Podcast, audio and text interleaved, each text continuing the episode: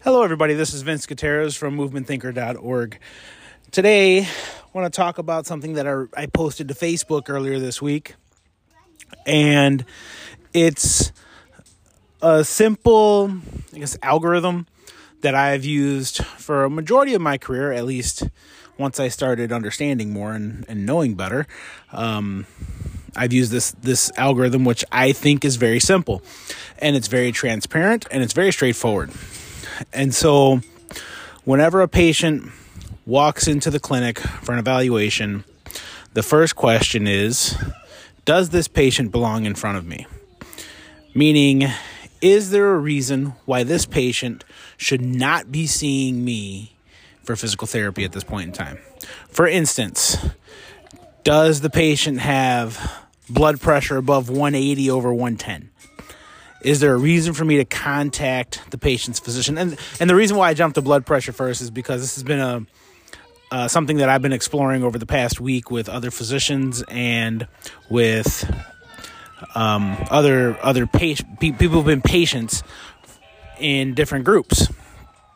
For instance, there is one group. Uh, thanks to Tony for posting it, but I would say a good ninety five percent of the people that are posting have not had their blood pressure taken in outpatient physical therapy, which you know kind of matches the the research. But blood pressure is just one reason why a patient shouldn't be in front of me, right? There's other medical emergencies, patients having a stroke, um, which I've seen in outpatient. Um, patients having a possible heart attack, which, as a primary care physical therapist, I saw in outpatient. Um, got an EKG immediately. Actually, the EKG was brought into the clinic, um, and the patient was tested immediately. Um, we had a patient with uh, cauda equina. Those patients shouldn't be in front of me. There's a lot of reasons why a patient shouldn't be in physical therapy, and um, those are just a few. But yeah, you know, there's some contraindications to PT. Step two once you've addressed that the patient should be in your presence, the next question is is does the patient actually have a problem that is going to change with physical therapy? Because not all patients have a problem that will change for the better with PT. For instance, a patient may come in with an extrusion, and that extrusion needs time which is fine. The patient could still work on function and what have you, but this is the stuff that needs to be discussed with the patient. So that way you don't set up negative expectations. The patient has to understand how long it's going to take. And that's going to be step three. Once you have a patient that you know belongs, sorry, those are my kids. Once you have a patient, one that you know belongs in your clinic, two has a condition that is going to change with treatment, three, how long will it take for that symptom to change with treatment?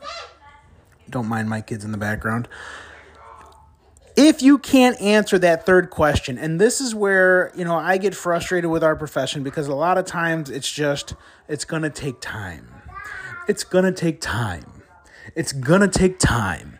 I've had a lot of patients who were frustrated with pt end up telling me that the therapist's answer was it's going to take time again pardon the kids it's going to take time we have to do better than it's going to take time. How much how much time?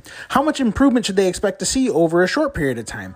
How long should they expect it for the symptoms to completely abolish? We need to be able to give them some version of this, whether it's just you can expect to wait 2 to 4 weeks before you start seeing improvement or you should be symptom free within 12 weeks, something. We need to give them something because otherwise we're selling a false promise. We're telling you it's going to get better. We're telling you it's going to get better with time. But at no point are we telling you that it's getting better with physical therapy. Because time in and of itself is a variable that even though we can't control it because it's going to keep going, right? Even though we can't control it, we're going to use that to our advantage. We can't sell the patient on a variable that we're not controlling. That's that's just a personal view, right? Now, let's say you've gone through step 1, patient belongs in your presence. Step 2, Patient has a symptom that's going to change with physical therapy. Step three, you've given the patient a timeline for how long it's going to take for that symptom to change. What happens at step four if you've gone through that timeline and there still hasn't been a change? You throw in the towel? What do you do? I personally believe you go back to step one. Does that patient belong in my clinic? For instance, let's say that the go back to the, some of the research on back pain, right? Patient comes in for back pain. They've been treated for, we'll throw out a number four weeks because that's what the research says, and their oswestry score hasn't changed. That patient may no longer belong in your presence anymore. That patient should go on for some further testing because therapy obviously hasn't helped. If the patient no longer belongs in your presence, back to step one, you refer them back. If the patient you still believe belongs in your presence, one, we have to acknowledge that, hey, I think I was wrong. I think I missed the the, the differential. I, I think I, I didn't realize what was going on. And then at that point, are we the best therapist for that patient? And, and there's nothing wrong with being wrong, right? We, we could be wrong. I mean, I'm wrong. There's nothing wrong with being wrong. But we have to acknowledge that we're wrong as fast as possible so we go back onto the right track. I hope this was helpful. These are just the four steps that I take and I've been taking throughout my career. Um, you know, if you have any comments, questions, drop them on Facebook, drop them on Twitter. Um, sorry, my kids are playing with the curtains now.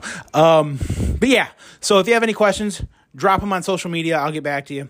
Thanks. Have a good weekend.